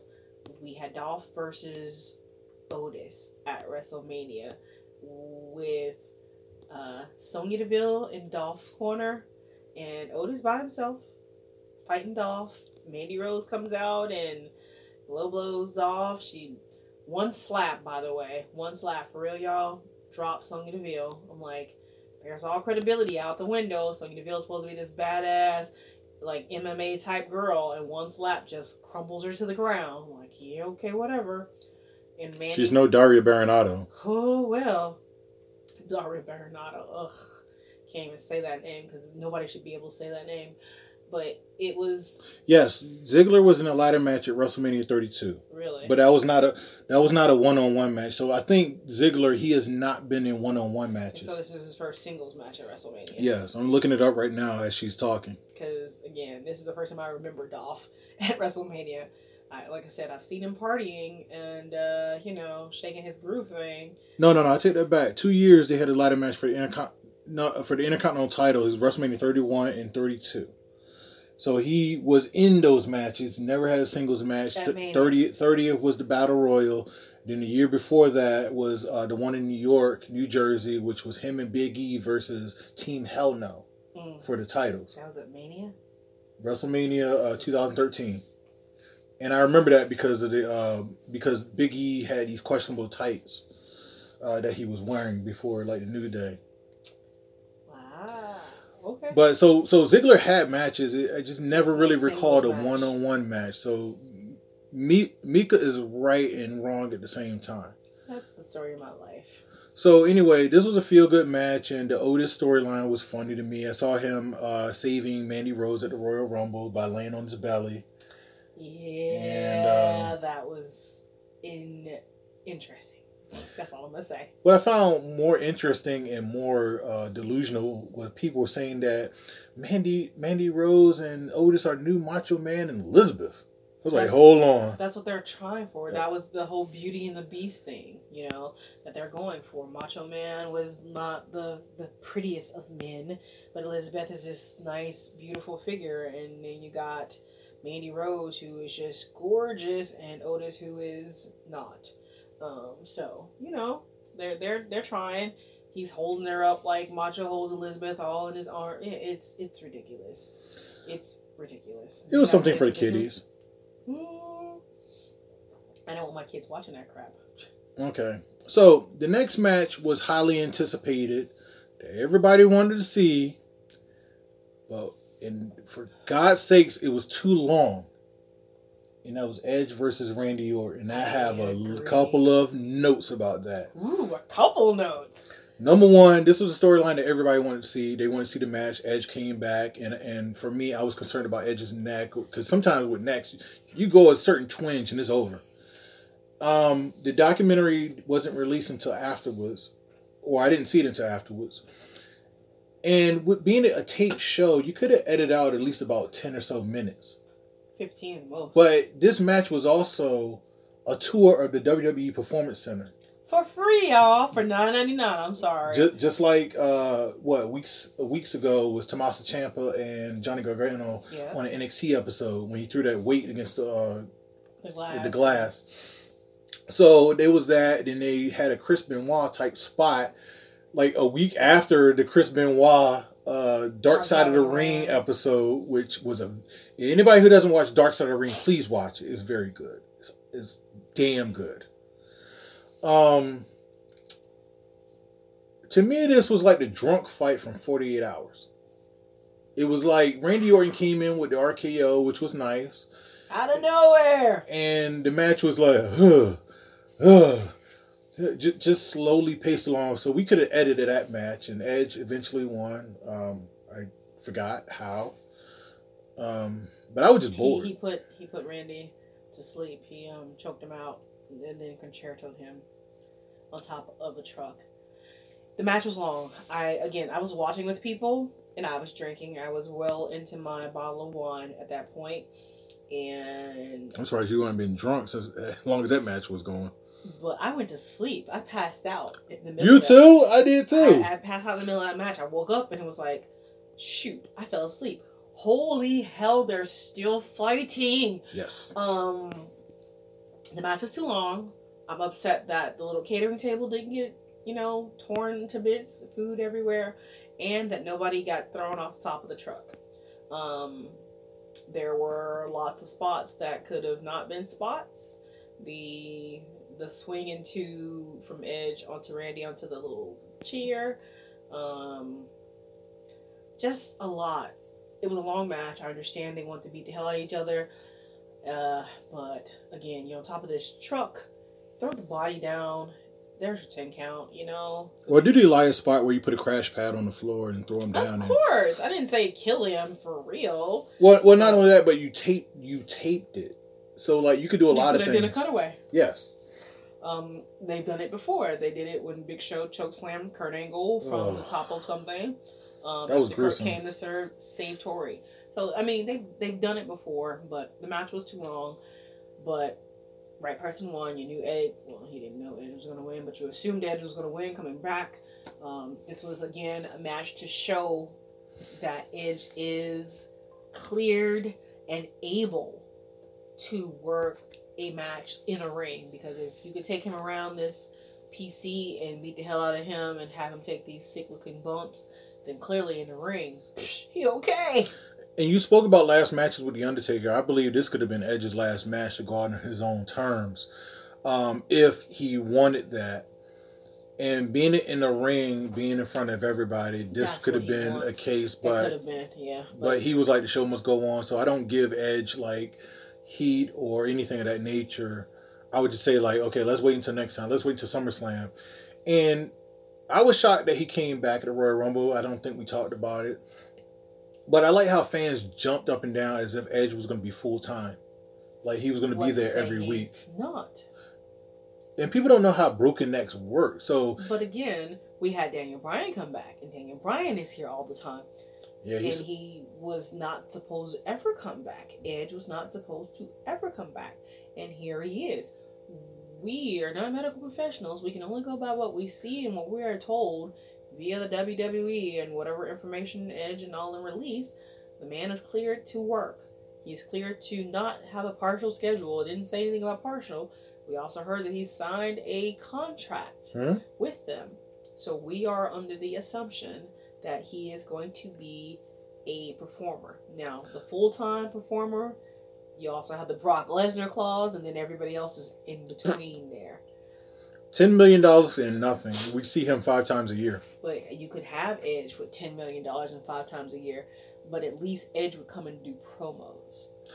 And that's and, and, and that's the thing that we're seeing. Like Brock is just say, "I'm here, all right," and then I'm out.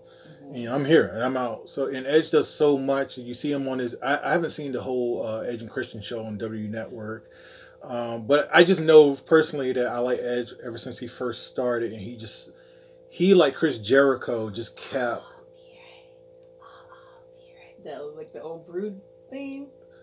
No, no, he started on his own, and Christian was like his brother. I then like they did the Brood. theme. and um, you know he just kept changing over time. That's why I like to rated. I, I personally, to me, like the rated R superstar, the uh, ultimate opportunist. Even though his romance with Vickie Guerrero was cringeworthy, but it made for heat and TV. The live sex show was cringeworthy. That is never going to happen again. Not in this day and age. No, and and being it being it in uh, the early days where I saw that, you would think that because when he said that when he first won the title, I'm thinking like you can have a live sex celebration on TV. And then the next day Vince is like, so what about that sex we're gonna have? Yeah. And I'm just like, we're we're doing this on broadcast TV, I was like, they can't do this. They won't do. They are a doing bed in the this. ring. Lord of mercy of my soul. You want to talk about looking at something through your hands with everything closed and peeking? I was like, I don't know what is about to happen.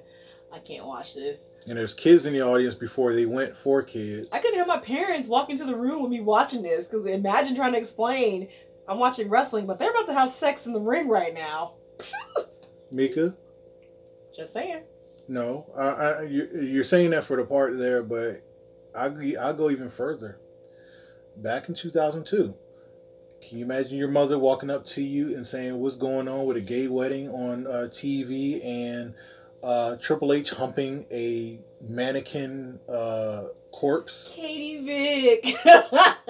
And I am so glad I wasn't really watching wrestling then to see that, but I, I would hear about it. I wasn't watching wrestling to see that, and this was before DVRs, children. Um, What's a DVR? well, we had to have the, the VHS tapes and record them, set them I to what time. those VHS. How do you pronounce that? Vish. So yeah, she tried. She's like, "What is this humping a a dead person, necrophilia?" Which is one of the most infamous moments in wrestling. Then on SmackDown was the Billy and Chuck wedding. They That just had it all back in the day. oh my, the HLA with Eric Bischoff.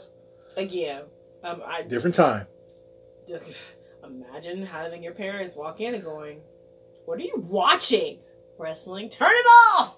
How about the Godfather having his women? The hose, the whole trick. I mean, wrestling was worse than porn back in the day. And, and and honestly, you know, being a black black boy going to high school, and he's like, "Are there any pimps up in this house? Oh Roll a fatty," and you're like, "What?" And and suburban kids like, "What's a fatty?" I wasn't ain't ready easy. for that. Yeah. Oh God. Pimpin' ain't easy. Wow. Great Okay. guy though. He introduced me to CBD. the, the Godfather. Um. So anyway, this match was far too long. It was 36 minutes, which could have been cut down to 16 minutes. Um, Mika fell asleep. I passed out. I passed out. I passed out. That that was that was pretty much it. But the next match was a filler match. It was a Raw match. It wa at first it was supposed to be a fatal four for the United States Championship. Then everything got switched around. Rey Mysterio wanted to be with his family in quarantine, and uh, Andrade was hurt, and Angel was like the only one left. I think Humberto Carrillo they gave up on him, which I think Humberto it, can can do it for the ladies as far as being a wrestler. Um, but anyway, the Street Profits versus Angel Garza and Austin Theory. All And I lo- and we both love Austin, but personally, this is not Let's a not WrestleMania. love him. He only barely 22 years old. I ain't trying to go to jail. Wow. I met Austin when he first started wrestling in Evolve, and very nice guy. Um, friend of Xavier Woods that got him into wrestling. But to me, this was not a debut for him. It was. It was an Did- did- absolute. You want to talk about ultimate opportunist? You can call. I say Theory- that one. You you can call Theory that because Theory was on the the Raw before this Mania, the taping where he teamed with Angel Garza uh, against the I guess it was the Street Profits. They fought them again. They they tagged up or whatever. I thought they fought somebody and then they got the opportunity. I, I don't remember, but I just know he was on Raw. First Raw, you know. And now he transitions this opportunity into a WrestleMania appearance. Not only was it a WrestleMania appearance, he had his own entrance. He, he was able to do, he didn't come out with Garza and Selena. He had his own entrance. The minute that Vince sees this kid, really, because Vince might have went to the bathroom during this whole, like, you know, booking of this match and being on the show. Once he looks at this kid and sees, like, oh my god, it's another John Cena, watch the hell out. Because Theory is going to be at the top of your card very, very soon. Um, I'm not going against anything you say, but guess who championed him first? who Paul Heyman. Because again, Paul Heyman sees talent. He sees what works. We know theory. We know Cena's talent worked. Theory has that same kind of road, former bodybuilder into wrestling, and Georgia wrestler too. Georgia wrestler, and he's young. And Former Evolve champion. and he's been in the quote unquote developmental, not uh, NXT and Evolve, who they have a partnership with, Mm-hmm. It's a springboard. who they trust. Gabe, Gabe, send us somebody. This is the body that Gabe sent them. And she's talking Shotzi about Blackheart. and she's talking about. Gabe Sapolsky. Right. Just to be clear. Gabe, send me a girl. It's Shotzi. They trust Mm-hmm. the talent that Gabe is recommending. And, And- this boy is way talented. And not only that though, but there are times where NXT stars go to Evolve shows and have untaped matches. Uh, Oh, with Evolve. taped. No, no, no. I'm talking about as far as uh, the network is concerned Right. when they put them out. They're untaped matches. Uh, I just saw Velveteen Dream versus uh, I forget who it was, but it was at the it was at the end of the taping, and they send Ciampa, they send Gargano, Mhm. they send all these people out. So if anybody doesn't know the correlation, you don't you know it one way or the other of being a springboard. I actually got tired of this match really quick, and not only that, It should have been shorter. not only that, now I have nothing. I said it again. I have nothing against Austin Theory. I just don't believe this is like a debut debut because of this WrestleMania right here. Now, if it was like again, if it was like the stadium, uh, eighty thousand people in Raymond James Stadium, And I would full if it was the blown. stadium, he wouldn't have got. He That's wouldn't have true. got. That's true. That's that's why this was the perfect WrestleMania for him to debut. But that's why when Austin Theory gets his own match at a WrestleMania where there's going to be fans, I will call it a re-debut personally by me. I will call it a re-debut, but a debut uh, nonetheless. Anyway, I move on from that. I got so sick and tired of Street Profits, even though I don't like the Street Profits, because Montez Ford couldn't shut the fuck up about this is WrestleMania. And Montez Ford between He the two you. Montez Ford between the two is a star. He has the looks, he has the body, um, he has the charisma. He has way more charisma than Angelo Dawkins. I'm sorry. Let, let's just be honest. He is the star.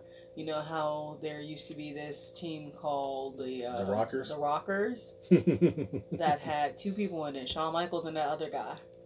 Marty Jannetty, I still see him Yeah, at yeah. times. Dawkins is the other guy. We need a barbershop window stat. I think personally with Dawkins, and I don't, and one reason why I can't stand Dawkins because he does that stirring thing when he comes out. Like I never look. I grew up in the hood in Norfolk, Virginia. I never got the stirring thing of anybody walking around saying we're stirring up. It will get you beat up quick if you do any stupid things like that. Now nowadays with the kids, they do chicken noodle soup or whatever, and it's great. It's awesome. You don't remember that song? I, I it, it, The, the Aunt Jackie's in, in, in Harlem, New York. no. Okay, I have YouTube, so I can show you that for a second. But anyway, this match was far too long. This is only a five minute match. I think it should have been it was, three. the- it was the same match. At least it started the same match. They had a raw match. These these four guys. Yeah, it- this was the same match. The start of it was exactly what we saw on Raw. this was a this was a match where you can go to the You bathroom. want to talk about practice? They practiced on Raw. They did it on Mania. We're talking about practice. I'm just saying. Practice. They they did it twice. So That's- nice. They did it twice. That's the Allen Iverson line. We're talking about practice. Yeah, I. Um, no, he's from VA. I like I like I don't dislike him. I just don't know who the hell he is. Anyway, Basketball player. I Um, know he's a basketball player, but I don't know. why This was the match.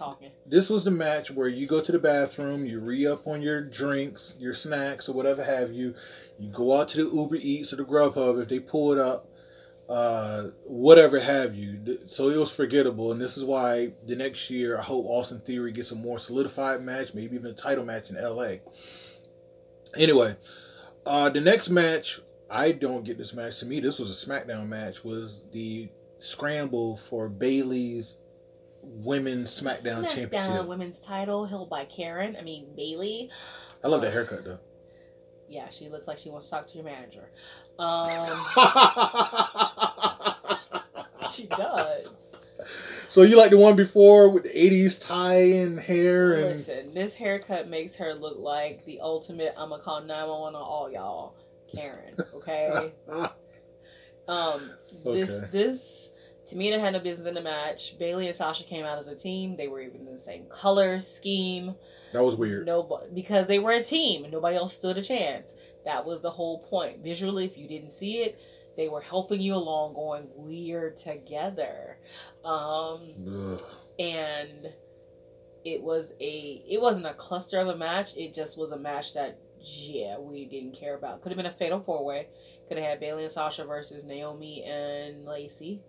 Um, Yeah, I, I like because uh, Dana Brooke was supposed to be in it, but she got xed out for some she, undisclosed she reason. was COVID. She didn't wanna. She didn't wanna germ. they didn't. They, you know what? They don't announce stuff like that. No, because they didn't want anybody to say your own performers are scared and you're still going to have stuff. Okay. But Dana was didn't want to risk any COVID nineteen, so she pulled out. Um, haha. One one part I did like was um, Lacey Evans. Bayley blocked her women's right That was what I was gonna say. and bounced off and hit Sasha Banks, and it sounded like a shot in the dark. That was the best women's right she's ever. Oh done. my god! Like, even her nailing Charlotte before looked pretty good and sounded pretty good, but this one, it was just pretty awesome. And the fact that Bayley sat there and watched the pin also leads you down. They did a lot of setup in this WrestleMania. This was like setup mania for somewhere down the road. Bayley watched Sasha get pinned in the whole match they had been working together. hmm So she watched her get pinned where she literally was a few inches away. She could have broken up this pin, but she didn't. She let it go. So Threatening, Yeah. threatening if she if she uh, broke it up. But this is a slow build. This is, I, I'm going to say it's going to be the start of a slow build. It's not going to be instant gratification of when it's going to happen. It's Bayley just versus Sasha with Bayley stabbing Sasha in the back. That's what you're gonna get. yes. But anyway, um, I like Lacey Evans. Period. I like the character. You know, she has a lot to improve. I like the the dresses and the Southern You. belle type. It's a, it's a pinup thing. I like that. Ugh. You could do that. Mm, I could. I would do it way better than Lacey. Thank Oh. you. You want all the smoke on this episode. I'm not. I'm. Listen. I'm sorry if I'm just being brutally honest. Duh. That's like UFC brutal. So, all right. Well, um, all right. So, so I'm gonna I'm gonna jump matches here because the match that everybody talked about, I'm gonna use that as the end. But the next match was also tainted because I really wanted to see what actually happened happen in front of a crowd. Drew McIntyre beating Brock Lesnar. First of all, I understand why we wanted the crowd, but this was Drew's deal, and there was no way to deny him his WrestleMania moment, whether you call it a WrestleMania or not. But we got a lot of action in this. uh, What? How many minutes match? Like Five less than five minutes. less than five minutes. We saw Brock Lesnar brutalized, victimized, and tried to destroy Drew in this match. And I was like, holy shoot, they're going to have him lose. This is ridiculous. I love Paulie. And I Oh, want to hear him cut promo after promo after promo. He sells the matches. He does because he doesn't give predictions. He gives spoilers. I'm a Heyman girl if you haven't figured it out. So having Paulie there screaming at Drew to stay down and just screaming at Drew, it was great because I like Paulie. Not so much Brock, but I like Paulie. Um, but damn, Drew with the uh, I refuse to die, uh, Bravehearts, whatever he had going for him. and he had a chronicle over the weekend. Yeah, but it was great. But yeah, I I understand the moment would have been bigger in front of you know 70 80,000 but I'm glad that he got the moment and that they did not switch and change and have Brock defeat him because that would have been just oh so sad. Oh, that made all the little kiddies cry and and the, and the Scots cry and Man, screw the kids. All us girls were like, no, the hot guys gotta win. you think I mean, so I hear. okay. You think he's hot now compared to what he was in 2009? The man's been progressively hot for years now. He's a very nice guy too. Like for real, for real. Oh, he's he's amazingly nice, amazingly He's dreamy. huge too. Whew, yes, he is. I would climb that. Anyway, All right. Um. All right. Saucy Mika. She, she's coming with all the sauce. Um. smoking sauce. Sausages. Mm, I'm about to cry. All right. So we're gonna get to the main event of I would say both nights because I think this was promoted more than the Boneyard match. Now it's a Firefly Funhouse match, and everybody flipped and went insane over this when I saw this first thing in the morning. Mind you, I didn't watch this live. I saw it in the morning. Um, I gotta say, man, like it was very impressive. This was less of a match type than the Boneyard match. It was more creative than the Boneyard match, a lot more creative. And after you saw the all the visuals, John Cena was laid out in the ring and it was over. And this to me, and I will throw a video game references. This reminded me of the Raging Demon from Akuma on Street Fighter, where it was just all this stuff that happened, but John Cena would just lay it out on the whole. Um, how did you like this with all the visuals? Again, I've never done drugs, but I understand the effects of things that give you hallucin hallucinogenics, acid, mushrooms, etc., etc. This was like an acid trip without taking any sort of drug. Visually, it was stimulating. Mentally, it was such a mind bending melding of craziness and alternative universes that it was just like, what am I seeing? What did he just say? Like, they they they did a Nikki Bella did. You can look, but you can't touch. Like, what? Hold on. Why? They, they went raw. like like for real in the the underlying story if you break it down, because I watched it twice, Mhm. I had to, because there was a lot of stuff the first time that I was just jaw on the floor, could not even process what I'd seen to the next scene. So I watched it again. The underlining story was not so much of Bray, but of Cena Mhm. and Cena saying, "Oh, we're this the most overrated, overhyped, overprivileged superstar of all time," and it was like, "Wow." The promo he was cutting was on Bray, but in reality, the promo he was cutting was about himself and how they went from the the many faces I like to call it of Cena, or the stages of sorta could have been, should have been Cena, was amazing. The NWO. Uh, um, Cena, Oh my God. Bray going word for word, line by line, just Doing the And- Kurt Angle. no, no, embodying Eric Bischoff during that that um, NWO scene. I was just like, oh my god, this is amazing. Everything was right. There was nothing wrong about this because we didn't know what to expect. We didn't know what kind of match this was supposed to be. We didn't know where they were going to take us. So they took us and they shook us up real hard like a small child and spun us around in circles and sat us on the floor and they gave us this.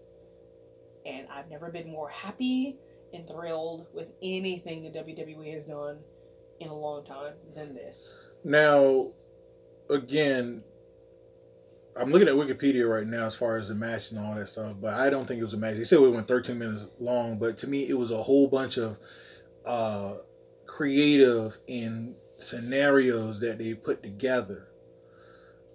I was okay with that, including the Saturday night's main event throwback that he did. Mm-hmm.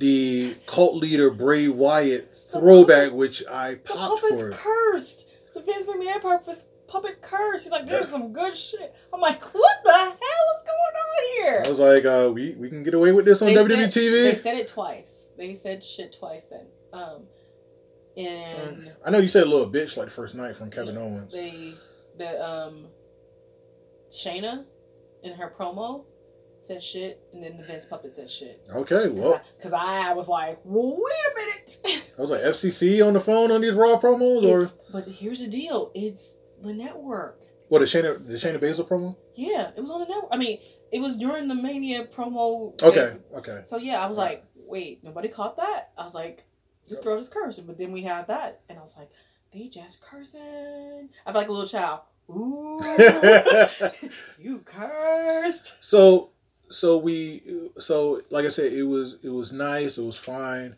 Um, and, and again, for people that don't know Shin Blade, I'm not one of those people just like everybody else to say, "Man, this was greatest of all time." Such such. I just said the cinematic effect of these matches are going to push WWE in another way of producing. Sometimes you're going to have the cinematic effect of promos. Once everything goes back normal, we have arenas again.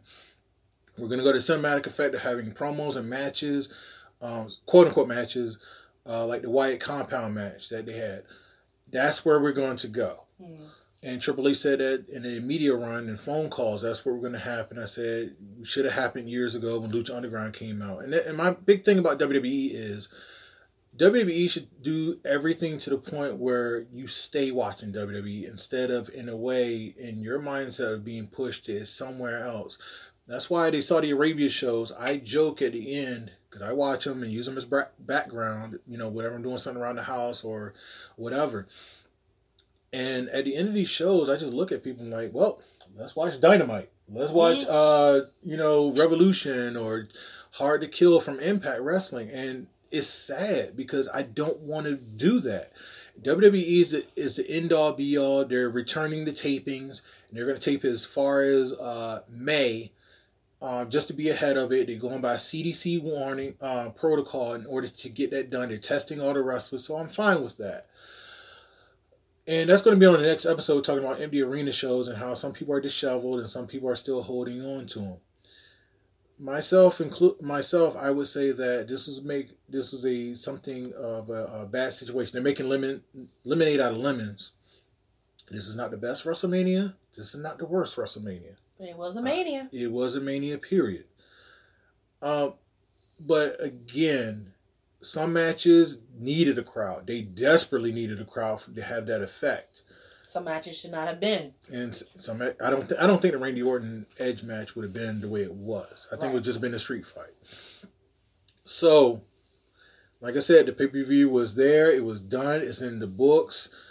For people that debuted, I will not mark it as a debut until they hit that 80,000, 70,000 crowd and elicit response and merchandise sales go up, whatever have you. That was just me. I don't get desensitized like that to say, this is the greatest. I don't. I look at everything for what it is. And in a way, you're supposed to. In WWE, without smoking mirrors, won't attract as many people as WWE with smoking mirrors. I, I have to say it like that. They have a great production team. They have night and day. They work tirelessly because Vince McMahon works tirelessly too. He rarely sleeps.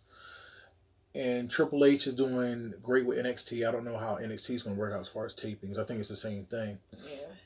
Um, but like I said, that was WrestleMania. Hopefully, we get back into it. What I hear from the real world is that this uh, COVID 19 is going to be a seasonal thing until they get a flat out cure or um, what's that word? Vaccine. Vaccine for it, which which I hope so. I give props to WWE because the Drew McIntyre Chronicle showcased that, Mm. talking about COVID 19, which WWE as a front didn't. They just called it these times that we're in. They they never. The Stephanie it. McMahon intros, Look, Steph got stuff. that was sugar coated like buttercream cake. But it, it, it also will play back well later because you won't talk about what happened. You'll have to go look to see what happened. Okay. So again, that's what happened. WrestleMania 36 is in the books. I'm still salty that we weren't down in Florida for WrestleCon. Um, we and Mika and I, we know people in WWE say hi to them and whatever. So I know we went long winded with this, but I actually thank you all for listening. And I thank you all for the numbers that have gone up. And I put Mika Villas as a factor of my numbers, Shy Lounge going up.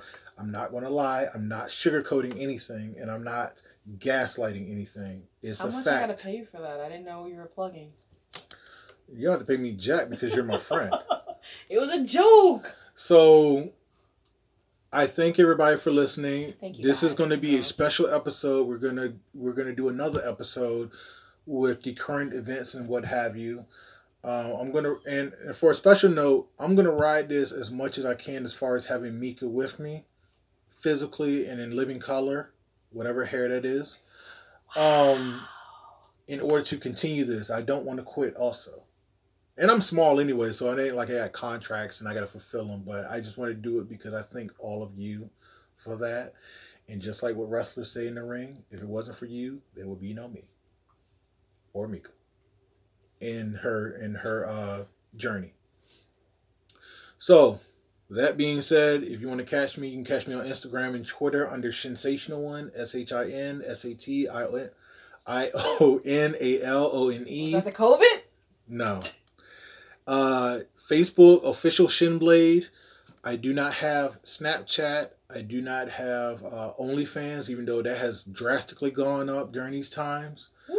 Uh, I might make one for Mika. Wait a minute. Hold on. You gonna make one for me or one for you for me? I don't what what are we talking about here? Be clear. Well, as far as being my co-host, I would make that. you know, Okay, let's just yeah. Just pictures. It's not to be the ones that be suspect on OnlyFans. It's just to be some uh, uh, exclusive Mika Villas on Shy Lounge pictures. Yeah, that those would be some looking down at my those would be some nice pictures, y'all. You could, you know, put those on your screensaver or Spank Bank or whatever it is. I don't know. I don't want to hear it. Okay, thanks. Well, Pornhub Premium is free also.